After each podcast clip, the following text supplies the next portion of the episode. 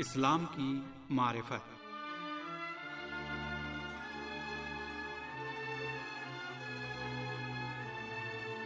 آپ عزیز، سامنے خدمت میں تہا شمیم اور مریم زہرا کا سلام عرض ہے۔ پروگرام اسلام کی معرفت کے ساتھ حاضر خدمت ہے۔ اس پروگرام میں بھی ہم گزشتہ پروگراموں کی طرح معاد کے موضوع پر گفتگو کا سلسلہ جاری رکھیں گے۔ امید ہے کہ پروگرام بھی آپ سب کی توجہ کا باعث بنے گا۔ سامعین، ہم نے اس سے قبل کے پروگرام میں بتایا تھا کہ انسان کی عمر کے دشوار ترین لمحات میں اس کا اس دنیا سے آخرت کی جانب کوچ کرنے کا لمحہ ہے۔ وہ لمحہ کہ جسے قرآن کی تعبیر کے مطابق سکرات موت کہا جاتا ہے، اور یہ ایک ایسا وقت ہوتا ہے کہ جب کسی کا بھی کوئی بس نہیں چلتا۔ موت جلد یا بے دیر انسان کو ضرور آئے گی اور اس سے دپوچ لے گی۔ انسان موت کے وقت اور عالم آخرت کی جانب کوچ کرتے وقت ایسے مناظر کا مشاہدہ کرتا ہے کہ جو اس کے لیے سب کچھ نیا ہوتا ہے۔ احتضار کے لمحات میں انسان کے مشاہدات میں سے ایک موت کے فرشتے حضرت اسرائیل علیہ السلام کو دیکھنا ہے۔ افراد کے لحاظ سے موت کے فرشتے کی صورت بھی مختلف ہوتی ہے۔ وہ نیک بندوں اور مومنوں کے لیے خوبصورت چہرے کے ساتھ ظاہر ہوتا ہے، لیکن مشرقوں اور ان افراد کے ساتھ کہ جنہوں نے برے کاموں اور گناہوں میں زندگی بھر خود کو ملوث رکھا ہے، وہ موت کے فرشتے کو خوفناک صورت میں دیکھیں گے۔ موت کے وقت انسان کے لیے ایک سب سے سخت مشکل کی کھڑی یہ ہوتی ہے کہ مرنے والے کو شیطان بہت زیادہ گمراہ کرتا ہے اور بائی مان افراد کو ان کے عقیدے سے منحرف کرنے اور ان کے دنیا سے ایمان کے بغیر ہی اٹھ جانے میں کسی بھی کوشش سے دریغ نہیں کرتا۔ وہ موت کے وقت بھی انسان کو نہیں چھوڑتا اور کوشش کرتا ہے کہ مختلف ہیلوں اور ہتھ کنڈوں کے ذریعے اس کا گوہر ایمان چھین لے تاکہ وہ دنیا سے بے ایمان ہی جائے۔ یہ خطرناک حالت احتضار کے عالم میں انسان کی ہوتی ہے۔ واضح سی بات ہے کہ شیطان کے تخریبی کردار کے پیش نظر ہمارے لیے ضروری ہے کہ اپنے وجود کی قلم رو میں اس کے اثر و رسوخ کی راہیں مسدود کر دیں۔ تاکہ وہ اپنی کوششوں میں ناکام رہ جائے۔ اس کے لیے ضروری ہے کہ ہمارے ایمان و اعتقاد کی بنیاد مستحکم ہو، جو صحیح شناخت اور عمل صالح کے ساتھ ہو، تاکہ شیطان کی رخنا اندازی کی راہ ہم پر بند ہو جائے۔ روایات میں آیا ہے کہ شیطان دنیا سے انسان کی محبت کو اس کا کمزور پوائنٹ قرار دے کر اس پر اپنا غلبہ پانے کے لیے استفادہ کرتا ہے۔ مثال طور پر انسان اگر کسی چیز سے بہت زیادہ محبت رکھتا ہو تو شیطان موت کے وقت آ کر اسے ڈراتا اور دھمکاتا ہے اور کہتا ہے کہ یا تو خدا کا انکار کر دو یا پھر ہم تمہاری اس محبوب و پسندیدہ چیز کو نابود کر دیں گے۔ روایات میں ذکر ہوا ہے کہ موت کے وقت صرف خدا سے امید وابستہ رکھنی چاہیے کیونکہ خدا وند عالم کا لطف و کرم اپنے بندوں پر لامحدود ہے اور ہماری گناہیں محدود ہیں۔ اس لیے یہ کہا گیا ہے کہ جو شخص جاکنی کے عالم میں ہو، اسے خدا کی رحمت کی یاد دلاؤ۔ پیغمبر خدا صلی اللہ علیہ وآلہ وسلم اس بارے میں فرماتے ہیں، اپنے مردوں کے سرہانے جاؤ اور اسے لا الہ الا اللہ یعنی خدا کے سوا تیرا اور کوئی معبود نہیں ہے، کی تلقین کرو اور اس کو بہشت کی نوید دو، کیونکہ موت کے وقت کے کریح منظر کو دیکھ کر بردبار اور صبر و تحمل کرنے والے افراد بھی الجھن اور پریشانی کا شکار ہو جاتے ہیں اور شیطان ماضی سے زیادہ موت کے وقت مرنے والے سے قریب ہو جاتا ہے۔ موت کے سلسلے میں ایک قابل توجہ نقطہ یہ ہے کہ انسانوں کے بدن سے جان نکلنے کا طریقہ ایک دوسرے سے یکساں نہیں ہے۔ موت کے وقت نیک افراد کے ساتھ احترام سے پیش آیا جاتا ہے اور یہ افراد سلام اور بشارت اور اس خوشخبری کے ساتھ کہ خدا عالم نے ان کے لیے اجر کریم رکھا ہے، برزخ اور بہشت میں داخل ہوتے ہیں۔ سورہ نیل کی آیت بتیس اس امر پر دلالت ہے کہ مومنوں کے ساتھ موت کے وقت فرشتے بہت اچھے اور آسان انداز میں پیش آتے ہیں اور ان کو بہشت کی بشارت دیتے ہیں۔ چنانچہ اس آیت میں ارشاد ہو رہا ہے، جنہیں ملائکہ اس عالم میں اٹھاتے ہیں کہ وہ پاک اور پاکیزہ ہوتے ہیں۔ ان سے ملائکہ کہتے ہیں کہ تم پر سلام ہو، اب تم اپنے نیک اعمال کی بنا پر جنت میں داخل ہو جاؤ۔ اس آیت میں نیک اور پرہیزگار بندوں کی صورتحال کو موت کے وقت اس طرح سے بیان کیا گیا ہے کہ موت پر معمور فرشتے ان کی روح کو ایسی حالت میں قبض کرتے ہیں کہ وہ پاک اور پاکیزہ ہیں۔ وہ شرک اور ظلم و فساد کی آلودگی سے پاکیزہ ہیں۔ پاکیزہ افراد سے کہتے ہیں کہ تم پر سلام ہو۔ ایسا سلام کہ جو امن و سلامتی اور مکمل امن و سکون کی علامت ہے۔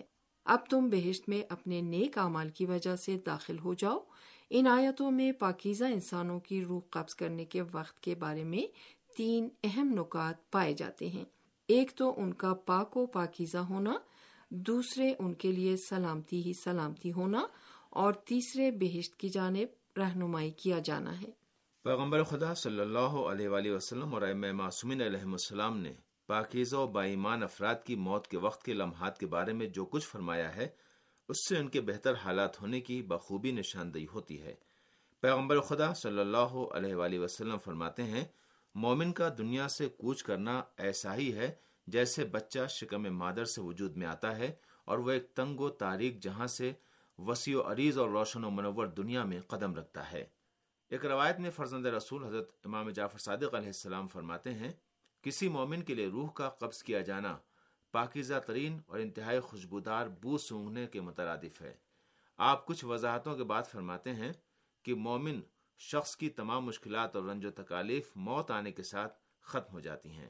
اس سے قبل کے پروگرام میں ہم اشارہ کر چکے ہیں کہ دنیا سے آخرت کی جانب کوچ کرتے وقت بدکار اور گناہ کار انسان انتہائی افسوس اور پشیمانی کے ساتھ اپنی بےحودہ اور لہو لاب میں گزاری ہوئی زندگی پر کف دست ملتا ہے۔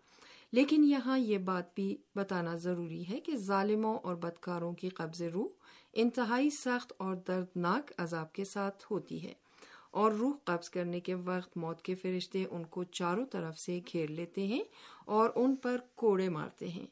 سورہ انفال کی آیت نمبر پچاس اور اکیاون میں موت کے وقت کفار کی عبرت انگیز اور دل خرار صورتحال کی جانب اس طرح اشارہ کیا گیا ہے۔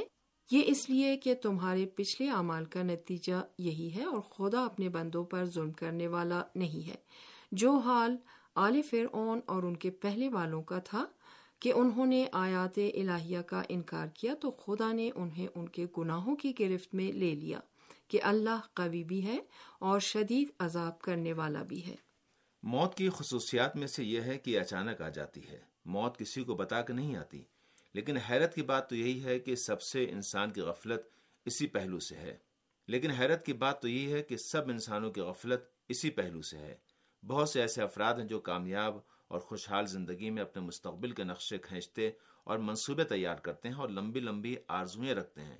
لیکن موت کا فرشتہ اچانک پہنچ جاتا ہے اور سارے منصوبوں پر پانی پھیر دیتا ہے۔ ایسے وقت میں انسان کی زندگی کی ساری خوشیاں اور مٹھاس تلخی میں تبدیل ہو جاتی ہے اور انسان بے چارہ اور بے بس ہو جاتا ہے۔ اس لیے موت سے قبل انسان کو اپنے ناقابل بازگشت سفر کے لیے خود کو آمادہ کرنا چاہیے۔ مولا متقین، امیر المؤمنین، حضرت علی ابن ابی طالب علیہ السلام اپنے فرزند، حضرت امام حسن علیہ السلام کو نصیحت کرتے ہوئے فرماتے ہیں، بیٹا، موت آنے سے قبل تک موت کو بہت یاد کرو اور موت اور اس کے بعد کے احوال کو یاد کرو۔ خود کو اس وقت کے لیے آمادہ کرو اور کمر ہمت کس لو، کہیں ایسا نہ ہو کہ موت تمہیں اچانک آ جائے اور تم کو مغلوب کر دے۔ فطری طور پر جو بھی دنیا کو ناپائیدار جانتا اور موت کے بعد کی سختیوں سے واقف ہے، اور آخرت میں بازار عمل کی کسات بازاری پر یقین رکھتا ہوگا، وہ اس بات کی کوشش کرے گا کہ اس دنیا سے خالی ہاتھ نہ جائے، بلکہ اس کے پاس نیک اعمال کا ذخیرہ ہو۔ موت کی یاد غفلت کے زنگ کو دلوں سے مٹا دیتی ہے اور حد سے زیادہ لذت پسندی اور نفسانی خواہشات کی روک تھام کرتی ہے۔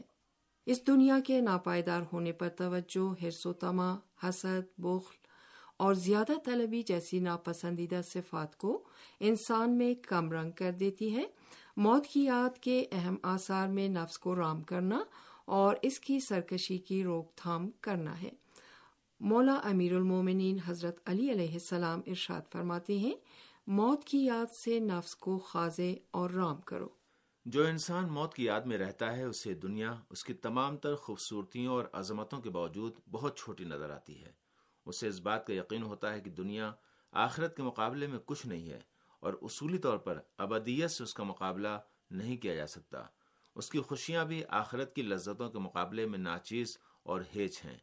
اس لیے وہ دنیا کو اپنی زندگی کا حتمی مقصد قرار نہیں دیتا، بلکہ دنیا سے حد سے زیادہ اپنی دل بستگی کو کم کرتا ہے۔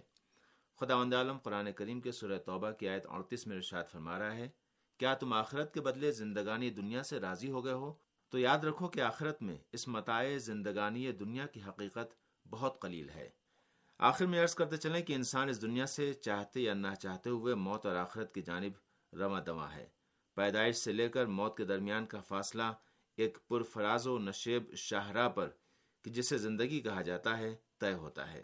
انسان زندگی کا راستہ طے کرنے میں ممکن ہے سیدھے راستے پر چلے، کہ جو مقصد تک رسائی کے لیے بہترین اور بے خطر ہے، اور قرآن نے بھی اس راستے کو سرات مستقیم کہا ہے۔ جو شخص بھی سرات مستقیم پر چلے گا، بلا شبہ وہ اپنے نیک انجام اور آخرت کے کامیاب راستے پر گامزن ہوگا۔ لیکن جو بھی سرات مستقیم اور سیدھے راستے سے منحرف ہو جائے گا، وہ غلط اور خطرناک راستے پر چل نکلے گا اور نتیجے میں وہ تباہی کے گڑھے میں گر جائے گا۔ جو شخص بھی بری عاقبت اور انجام میں مبتلا ہوگا، وہ دوزخ سے خود کو محفوظ نہیں رکھ سکے گا اور دوزخ اس کی منتظر ہے۔ سامنے اسی کے ساتھ اس پروگرام کا وقت بھی اب اپنے اختتام کو پہنچتا ہے۔ اگلے پروگرام تک کے لیے آپ سے اجازت چاہتے ہیں۔